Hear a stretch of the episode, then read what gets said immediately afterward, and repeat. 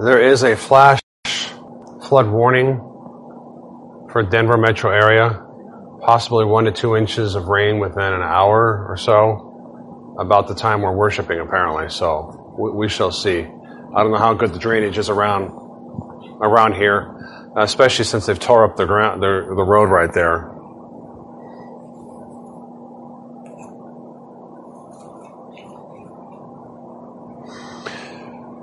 We have the call to worship. It is a good thing to give thanks unto the Lord and to sing praises unto thy name, O Most High, to show forth thy loving kindness in the morning and thy faithfulness every night. Bow our hearts and heads in silent preparation for worship.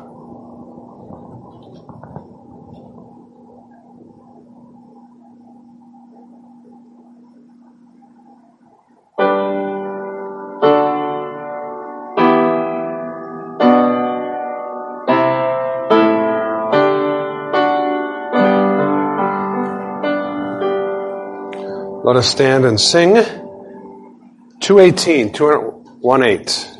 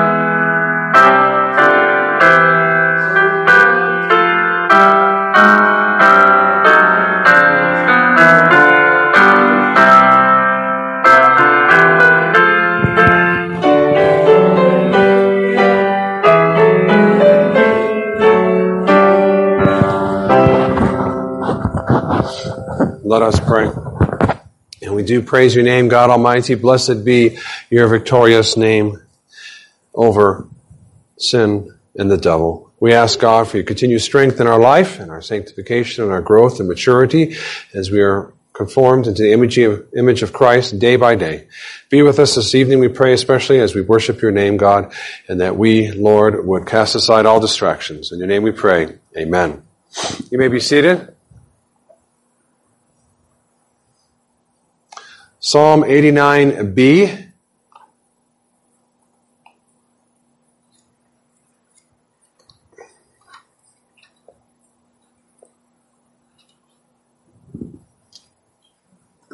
One through five.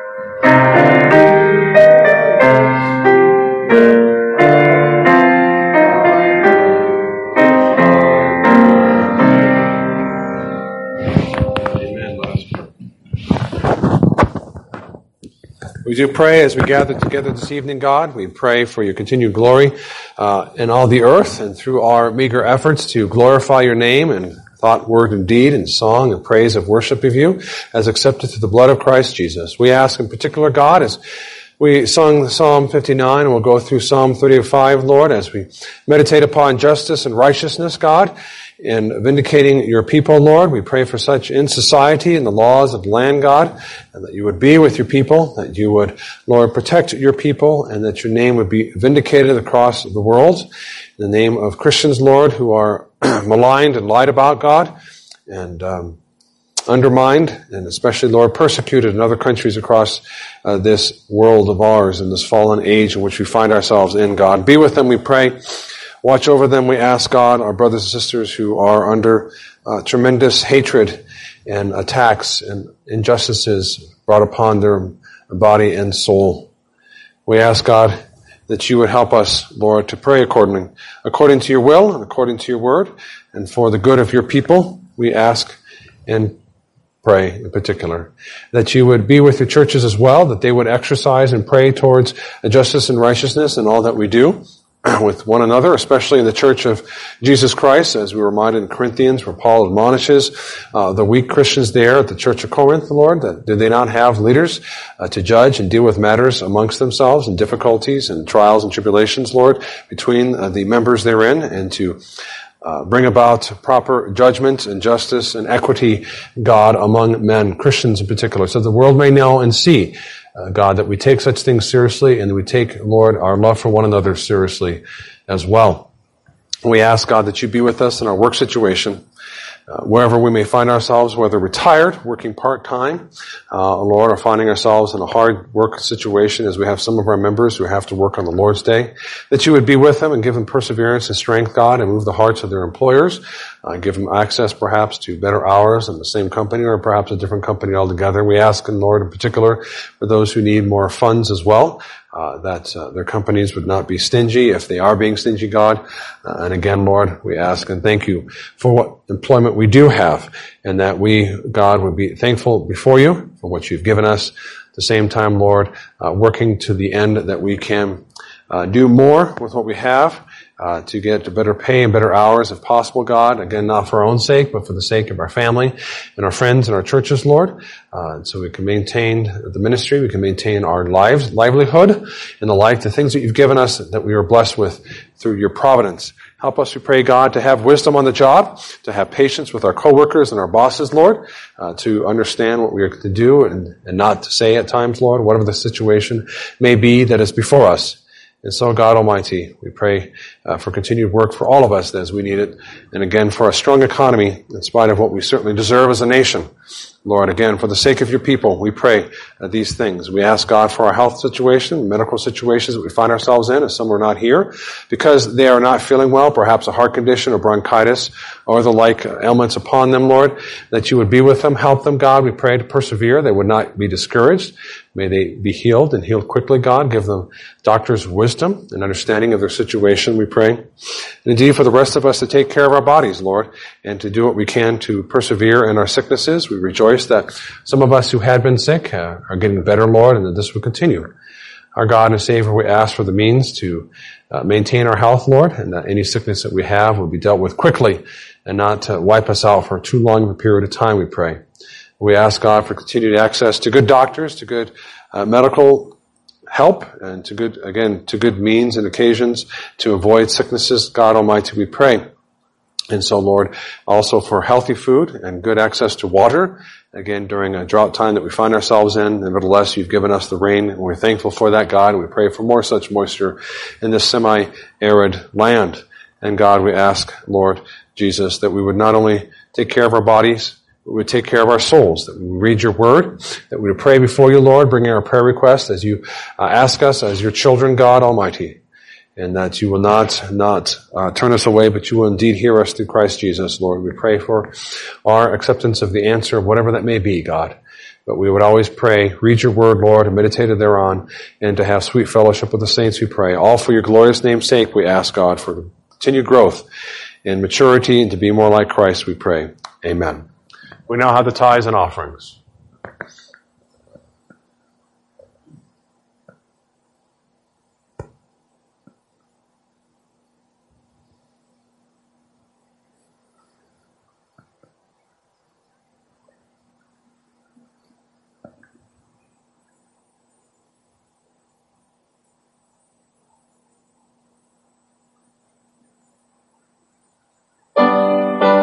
Let us rise.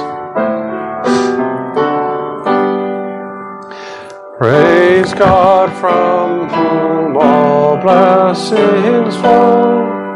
Praise Him, all creatures here below. Praise Him above, ye heavenly host. Praise Father, Son, and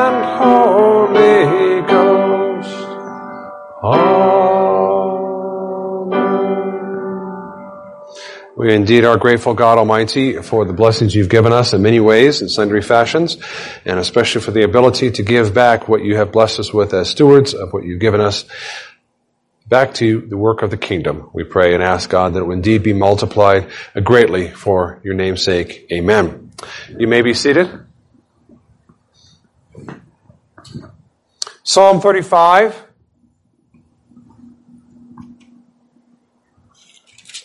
Let us turn to Psalm 35.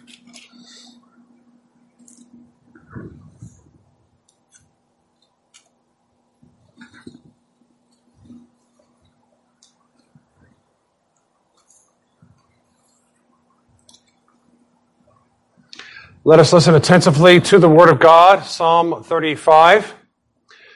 Plead my cause, O Lord, with those that strive with me. Fight against those who fight against me. Take hold of a shield and buckler and stand up for my help.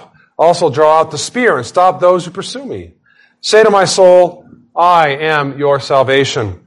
Let those be put to shame and brought to dishonor who seek after my life. Let those be turned back and brought to confusion who plot my hurt. Let them be like chaff before the wind, and let the angel of the Lord chase them. Let their way be dark and slippery, and let the angel of the Lord pursue them. For without cause they have hidden their net from me in a pit, which they have dug without cause for my life. Let destruction come upon him unexpectedly, and let his net that he has hidden catch himself.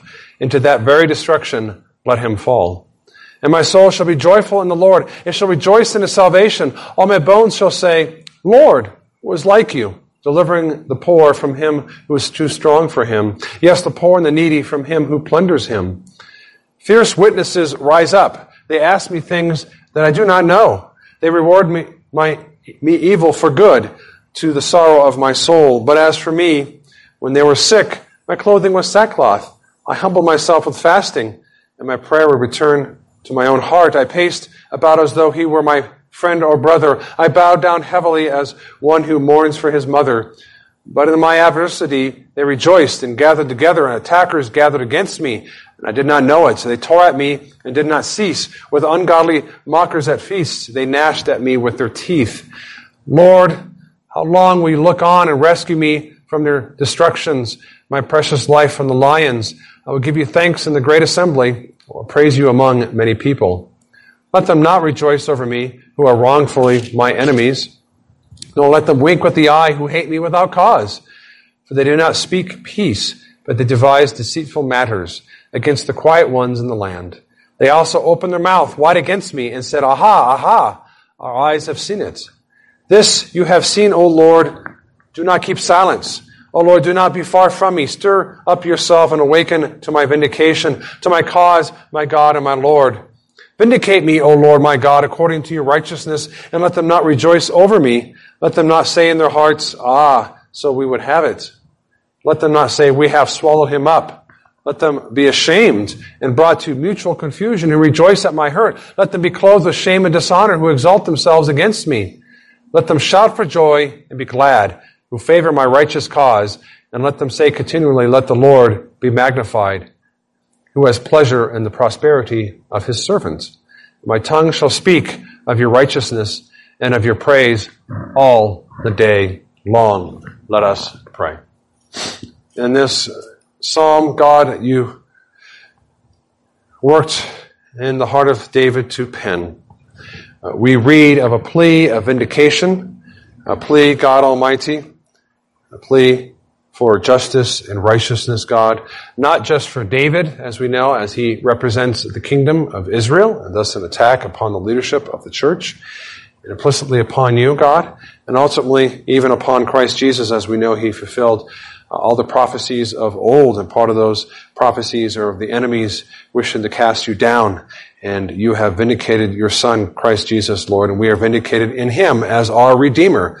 And thus, God, we, as we go through the Psalm, may we be encouraged to pray for justice and protection, not simply for our own sake, but for God's people and for your glorious name, we pray. Amen. What shall we do with this psalm of judgment? For that is what it is about. The judgment, the false judgments in particular against David, against God's people, and against the righteous cause of God's kingdom. These are often called imprecatory psalms. We had a couple of them earlier, although parts of those psalms, Psalm 14, another one, uh, were imprecatory, not the bulk of it. Here, almost everything here is imprecatory. Uh, another word for that is uh, a curse, a prayer of a curse, or curse of judgment in particular. Not just a petty kind of, I curse you like a witch kind of a thing, but a cry of justice and righteousness and equity before God Almighty. These songs involved just such a thing, and vindication, as you see in the translation there, upon the enemies of God. During soft times, of course, such psalms seem too harsh. Yet during hard times, wars or torture of Christians, which occurs even today, although not in the West, such psalms seem to make more sense. So what do we do with them? And how are we to learn from the Psalms? First of all, let me quote Matthew Henry. He has this introduction to this psalm. In singing this, this psalm and praying over it, right? We can pray through the Psalms. I don't think I've emphasized that enough. We must take heed of applying it to any little peevish quarrels and enmity of our own. I'm not getting along well with my neighbor. Cast curses of God's judgment upon him. And we must take heed of applying it uh, and, ex- of, and of expressing it by any uncharitable, revengeful resentments of injuries done to us. That is, more precisely, done to us in private affairs. That is, we shouldn't call upon God to curse someone who cut us off the road or stole even money from us. You go to the police and you ask for it and you get it back. And it's done with.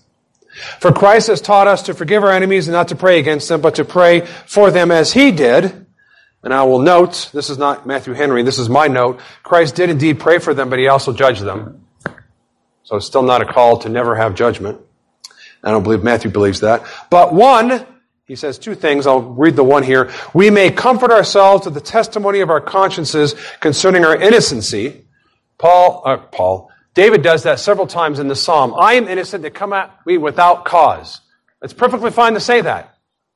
It's that sub theme again to remind us, yes, we're sinners, but we're not absolute sinners. It's a relative category with respect to the saints of God. We are born again. We are sanctified. We do right things by the power of God's Spirit. We shouldn't beat ourselves up saying, I'm a wicked sinner. I should never seek for justice. No, no, no. With references to those that are without or that are in any way injurious to us, those who are coming after us without just cause. And with hopes that God will, in His own way and time, right us, or we would say vindicate us, and in the meantime support us. There is a time to cry out for justice.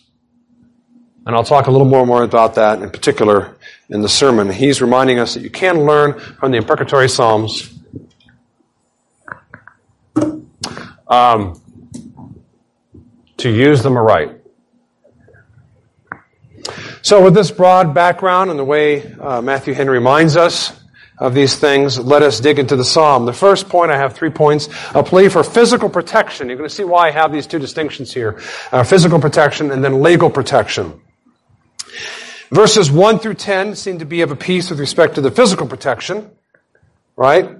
Uh, where he talks about those fighting against me. He talks about a shield and a buckler. He talks about a spear. He talks about those seeking my life. They're trying to kill me.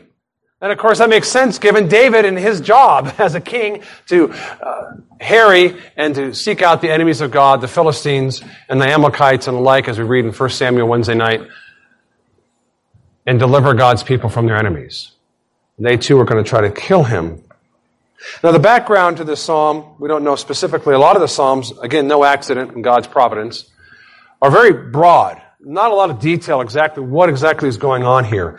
And so we think that this is probably when Saul was chasing David, because that's about the only time that makes sense from what we know of his history that he would have this kind of cry out before our Lord and Savior. Uh, we read, but as for me, verse 13, when you were sick, I was praying for you. I was fasting for you. I was mourning for you. But on the flip side, you were hating me. That's what he's talking about there. And that seems to fit Saul. Somebody seeking to kill David, that also fits Saul. it's a righteous plea, of course, verses 1 and 10, that it's his cause is righteous, it's upright, he's innocent. Plead my cause, O Lord, with those who strive against me. Deliver the poor from him who is too strong, and the poor and the needy from him who plunders him, that is the righteous poor. They, they have no cause other than the strong man is stronger than them, and he wants to beat up on. They're bullies. Either economically, they're poor in poverty, or poor by strength, and the stronger man just likes to pick on them, or whatever the reason is. And so he cries out for protection because he has a righteous cause. This plead before his Lord and Savior to fight against them. Verses 1 through 6 in particular. 1b, fight against those who fight against me. Take hold. Stand up for me. Be my deliverer, my salvation. I am your salvation, the same word for spiritual redemption. It's the same, both physical salvation and spiritual salvation in the Hebrew word. And the physical salvation, as we know in the life of Paul, was real. God worked things in providence both through miracles, so that'd be above and beyond providence, right? And then through the ordinary providence, just that he's very skillful, he's very clever. Uh, uh, David was, he had very strong and powerful men. And they fought and they won. God gave him deliverance. There's a defensive deliverance when he talks about God being his shield and buckler. A buckler is a smaller shield. Uh, and there's also an offensive deliverance that he describes as drawing out the spear. God, fight for me. Be my defense and my offense. In these first opening verses. And then he has a theme here, a sub theme in the Psalms of these kind of Psalms here, crying out to God for justice. Uh, in verse 8, let destruction come upon him unexpectedly, and let the net that he has made be his own destruction, that he would fall into his own traps. That's a common, we see that in the Psalms, and in particular in the proverb as well, a couple of proverbs, that they would fall into their own trap.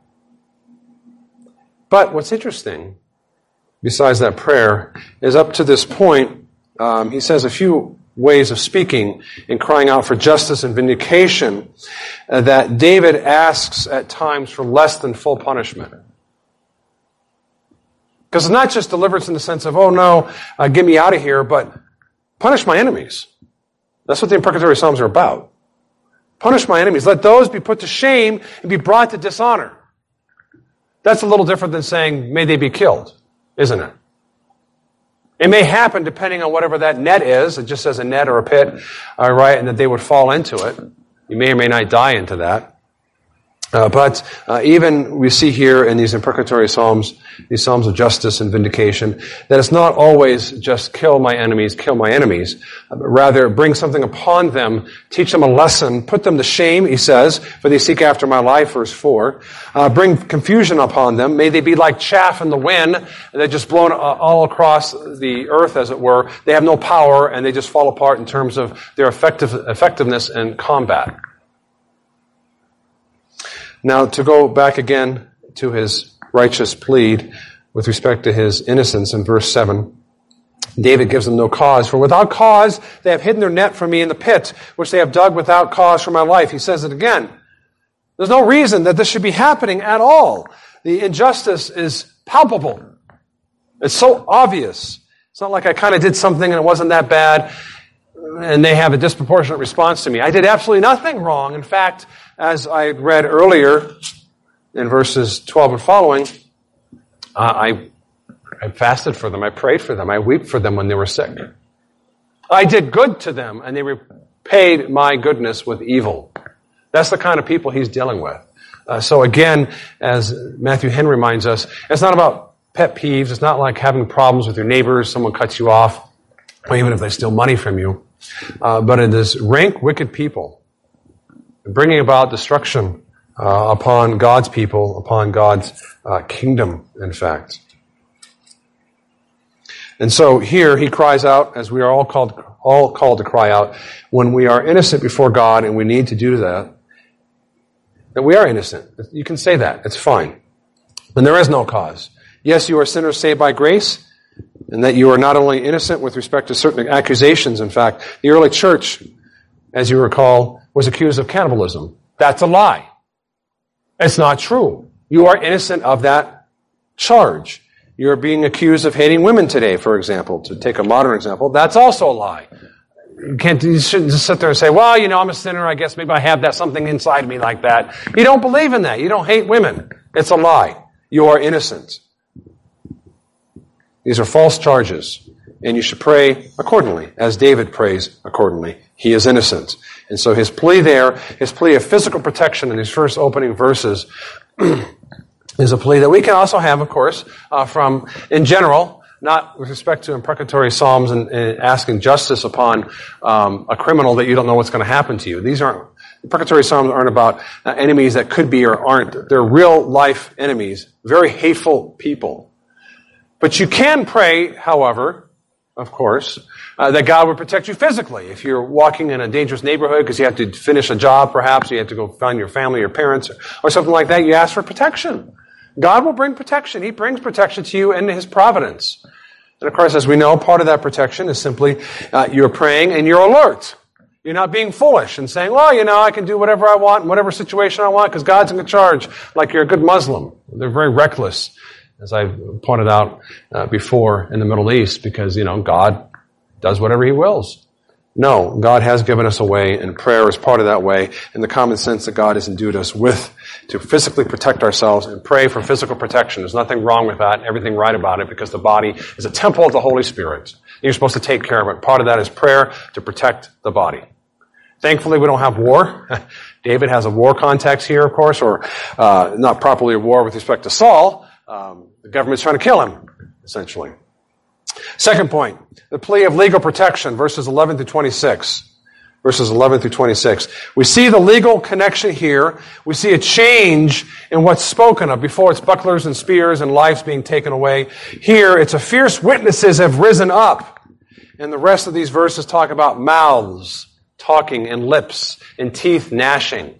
And so that's obviously the imagery of words and the ninth commandment. This word for witness is a virtually technical word uh, used in the Old Testament with respect to law courts. You ask for a witness to come forward. It's not used in the way some people talk about witnesses today. Well, I saw something that happened. I was a witness to the event. Oh, this is exciting. Let's put it on Instagram or something. Now, this is a law court language. So not only is his enemy pursuing him with a sword and trying to kill him, uh, but they're going to the courts apparently and using false witnesses to undermine his authority and power. As we know, at the time of Saul, he was a general amongst all the other generals. So this is perhaps going on on the side in the background. We don't know the details, but we do know he's talking about false or fierce evil witnesses. the word vindication in verses 23 and 24.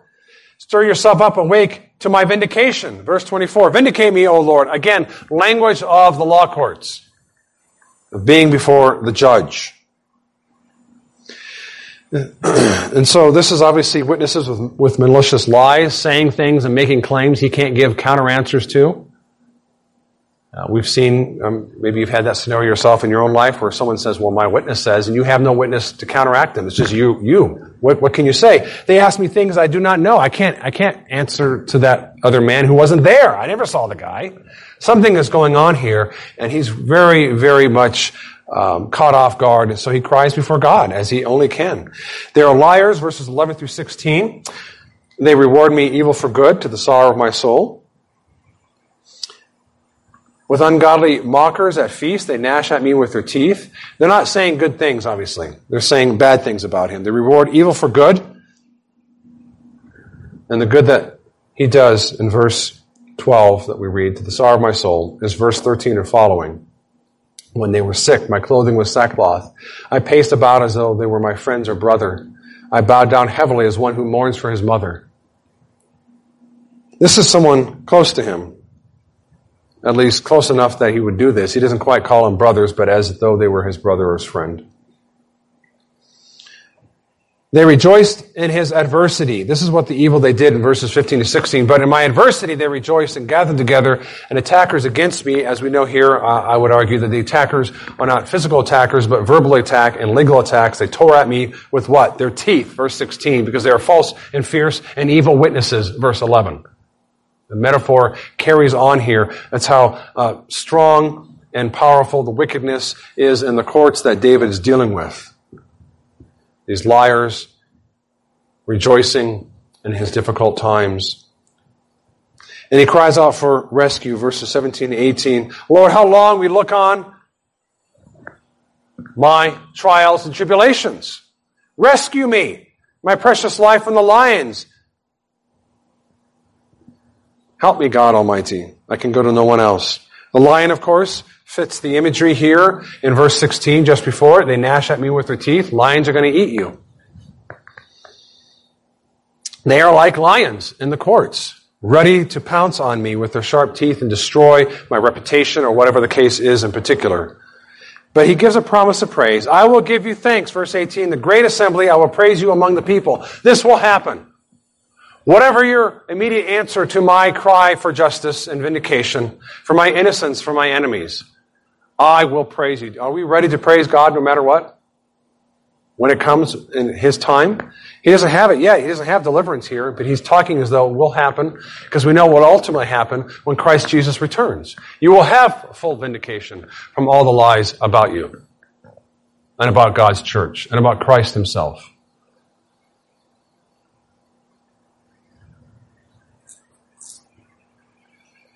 It's a promise of praise because it's a praise in a psalm of faith. He believes that God is sovereign and that God does listen to his people. And so he will praise him even now. Uh, the liars, as I hinted at before, I have a little section here um, unpacking the suggestion specifically what the, who these liars are. What's their relation to David? Something close enough that he prayed for them. It could have been former soldiers and other generals he was close to, not quite brothers, but someone, a comrade in arms, perhaps. And they treat him like dirt and less than dirt. I mean, I use that idiom. I don't think the idiom fits here. It's stronger than that. They're ruining his power and his reputation as a potential king in Israel through the court system, apparently, or something that serious is going on here. Not like, again, someone calling you names and making you look bad on social media or something. It's worse, much worse than that. And the person he's crying for, he's humbling himself in sackcloth and ashes, must be a fellow Jew. What's the equivalent today? Another Christian. I mean, can you imagine that? Christian, fellow Christians taking you to court? Well, I mean, the Corinthians can. As Paul, Paul tells them, what do you think you're doing? Going to court, going to the secular courts when you could deal with it in the church. What's your problem? Well, David had this problem back then, and we have this problem today. And so, the sin is serious, and the cause is great, so David cries out before God. Paul appealed to Rome. Paul admonishes the Corinthians. Christ himself, as we know, challenged his enemies verbally. He didn't turn the other cheek in that sense. He was very strong against the Pharisees. And even fled at times because it wasn't his time to be exposed. Vindicate me, verses 19 to 26. They are wrongfully my enemies. Let them not rejoice over me. Those who hate me without cause. Again, he says, there's no reason why they should be doing this to me. The Philistines simply hated the Jews. They were enemies, arch enemies, like the Amalekites and the Canaanites and the rest of them. In the case of Saul, if that's who he's referring to, uh, Saul clearly was jealous. He didn't want to lose his power jealous of what he had and envious what David was going to have, essentially. Um, and so there, uh, again, there's no cause to have that kind of hatred towards David. He doesn't want to keep silent, doesn't want God to keep silent. You have seen this, O Lord, do not keep silent, O Lord, do not be far from me. It sounds like God is not always there at times. Nevertheless, he prays, and we ought to pray even though it feels like to ourselves, because it's just our feelings. That God is not there. The circumstance is so bad, it seems to be getting worse and worse. You pray nevertheless. David kept praying. Uh, and your situation may get really bad, but unless I suppose you have someone coming after you with a sword and the power of an army, it's not quite that bad yet. You can always pray. If he can pray, all the more is the point. You can pray and ought to pray before our God and ask for help, even though it feels like he is silent. Yes, David may have to wait. He may not have his answer immediately, but he will pray that God would stir himself up and vindicate David in his innocent cause before the world.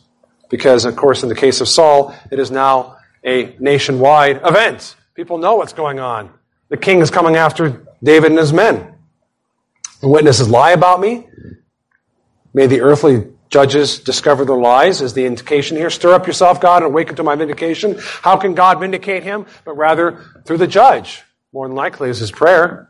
So that he would expose the lies of the false witnesses, the fierce witnesses who are eager to devour him. And certainly God would discover it ultimately in the return of Christ and Jesus. To vindicate is to publicly prove the innocence and expose their lies. It's a twofold aspect. To be vindicated in the courts, you're innocent, is to show that they were dead wrong in their accusations before the judge. If one's right, one's wrong. That's all there is to it. It's a bifurcation there. To vindicate. To plead for justice, verses 25 to 26. Let them not say in their hearts, ah, so we have it. That is, we have him. We get to do what we want. Let them not say, we have swallowed him up. We succeeded in devouring him with our lies. and so his prayer is that God would stop their lies, verse 25, on the flip side, he's saying, let them not say, and let them be ashamed and brought to mutual confusion who rejoice in my hurt. So it's a twofold prayer of vindication that they would be exposed in their lies. They could not say, we won, we succeeded. And more, furthermore, that they would be publicly shamed and brought to mutual confusion because they rejoice at my hurt. Let them be clothed with shame and dishonor who exalt themselves against me.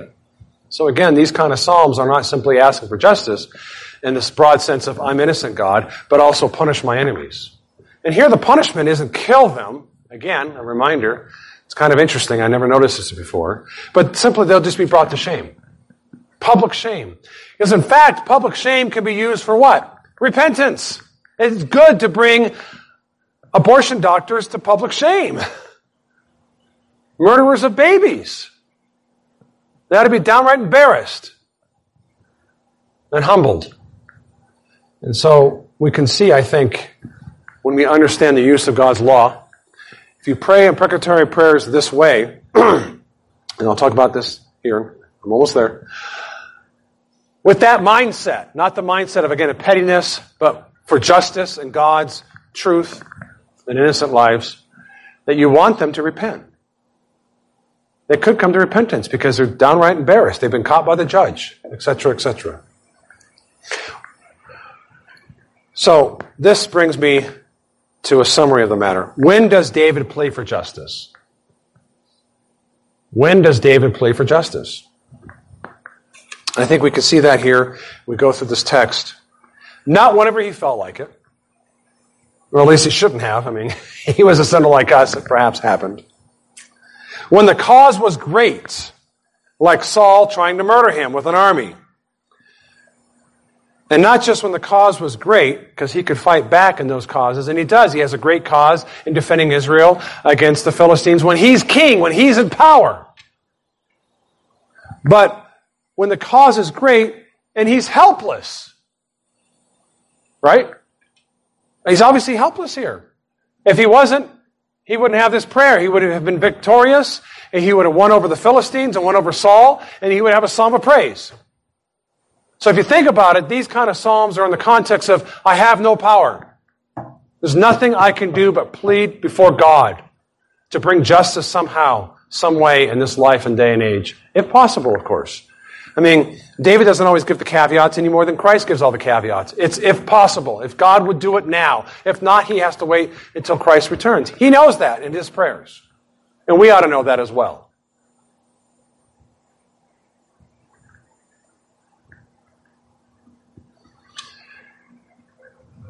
Now, we can imitate David.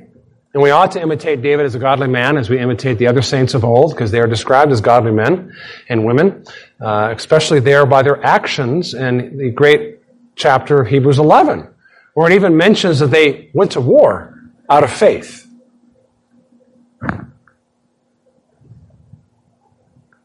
Now, of course, if it's something supernatural, don't expect that. Morally forbidden, I don't know, David murdered somebody. he did it indirectly, to be sure, but he was a mastermind of a murder. We imitate and learn from the saints when they are following God and they're not in sin. And I would contend to you, David is not in sin writing this psalm. Simply not. The New Testament itself has pleas for justice, brothers and sisters. You can call them imprecatory to some extent. 2 Thessalonians 3 1. Finally, brethren, pray for us that the word of the Lord may run swiftly and be glorified just as it is with you, and that we may be delivered from unreasonable and wicked men. 1 Corinthians 15, 25, for he must reign until he puts all his enemies under his feet. And that's the, obviously the context of judgment and justice. 2 Timothy 4, 14, Alexander the coppersmith did me much harm. Remember him? Hardly, other than the name, because it kind of stands out. We know nothing about this guy, other than Paul tells us in 2 Timothy, as he writes to the pastor, young pastor Timothy, Alexander the coppersmith did me much harm. May the Lord repay him according to his works. What? Listen to that. That's pretty strong. That's Paul, the preacher of grace and love, asking for an imprecatory prayer. Bring judgment upon my enemies. You also must be aware of him, for he greatly resisted our words. He's still an enemy of the church and of my gospel. Our gospel. At my first defense, no one stood with me, but all forsook me. May it not be charged against them. So you have a contrast here. Coppersmith, may God repay him according to his works. And what were his works? He did me much harm. But in verse 16, at my first defense, no one stood with me. Someone's coming after me. It's a public matter. I have no Christians defending me. They all forsook me. May it not be charged against them. No imprecatory psalm against them, but rather mercy and grace. All within a span of three verses. Matthew Henry uh, says we ought to have careful prayers if we are brought to this place. And I think we ought to pray and meditate upon these things. I think we're coming to this place in the West, uh, not only with abortion, uh, outright murdering kids, um, now with the torturing of kids by giving them drugs in schools without parents noting, notice, noticing it uh, because they claim that they are a different sex now, different gender. And many, many Christians, I don't think, are aware. It's not just, oh, these drugs and hormones she will lose her voice for the rest of her life. She will sound like a man. She will not be able to have kids. What do you call that? That's heinous. Absolutely heinous. and that's before they start cutting out body parts. This is where we are in the West. It's absolutely amazing. Uh, and so we ought to, I think, heed the the psalmist, uh, heed our forefathers who were careful in dealing with the imprecatory psalms. Again, it's not just something you whip out because you're angry, but for a righteous and public cause, especially for the cause of Christ's kingdom with enemies. He says, Matthew Henry says, we ought to apply it, these kind of psalms, to the public enemies of Christ and his kingdom, typified by David and his kingdom, to resent the indignities done to Christ's honor, with the movies and the politicians and the like, uh, bad mouthing our Lord and Savior is a very serious thing. We ought to take the first table very seriously. To pray to God to plead the just and injured cause of Christianity and serious godliness, and to believe that God will in due time glorify his own name in the ruin of all the irreconcilable enemies of his church. Only God knows who's irreconcilable. We do not. And so when we pray, I want to make a note here. It's kind of interesting that the psalmists don't list names in these imprecatory psalms. I don't think that's necessarily to say we can never list names. Um, we can think of historical examples on Pol Pot and Stalin. Um, but, and that, um, and so this is Matthew Henry's careful caveat. Um, other Puritans have that as well. I haven't found a lot of quotes on that, so no one has a book on this that I could find. But to be careful, but at the same time to realize justice is real, and God tells us to pray for justice and the protection of His church. And justice includes punishment of His enemies, how He wills and deems it. The enemies of His church, not just your personal enemies, brothers and sisters. And lastly, plea for rejoicing. Verses 27 to 28. It's a group rejoicing. Let them shout for joy who favor my righteous cause. Let's all celebrate together as God defends me in the courts or on the, on the battlefield or in society, defends His church. To rejoice when others rejoice is a good thing indeed, especially when it comes to matters of justice. To rejoice in God's vindication, that God will protect us, of course, in His time, and even He does it right now. We're protected. It's not miraculous, but it's real. Providence is real. He says, um, "Let the Lord God Almighty be magnified, who has pleasure in the prosperity of His servant." Verses twenty-seven and twenty-eight. When serious injustice occur against Christians, especially the churches as a whole in God's kingdom cause, as Matthew Henry summarizes, let us cry out to our heavenly judge, for Christ our Lord will indeed vindicate us. If not now, he will certainly do it later. For justice and for righteousness, we pray. And all the while waiting upon his deliverance, as the psalmist does here, ready to praise his name when it happens in God's time. Let us pray. Help us, God Almighty, to continue to wait upon you upon the deliverance of our body and our soul. Help us, God, to pray carefully, to pray aright, and to pray justly. In your name alone, amen. Let us stand and let us sing Psalm 35, first page only.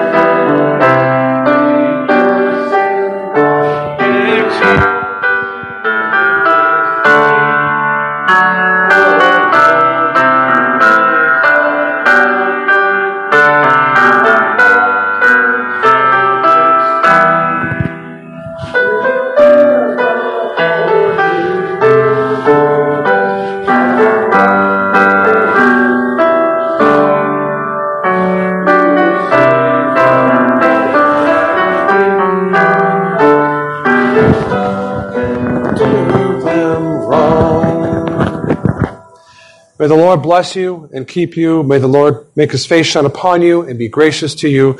May the Lord lift up his countenance upon you and give you peace.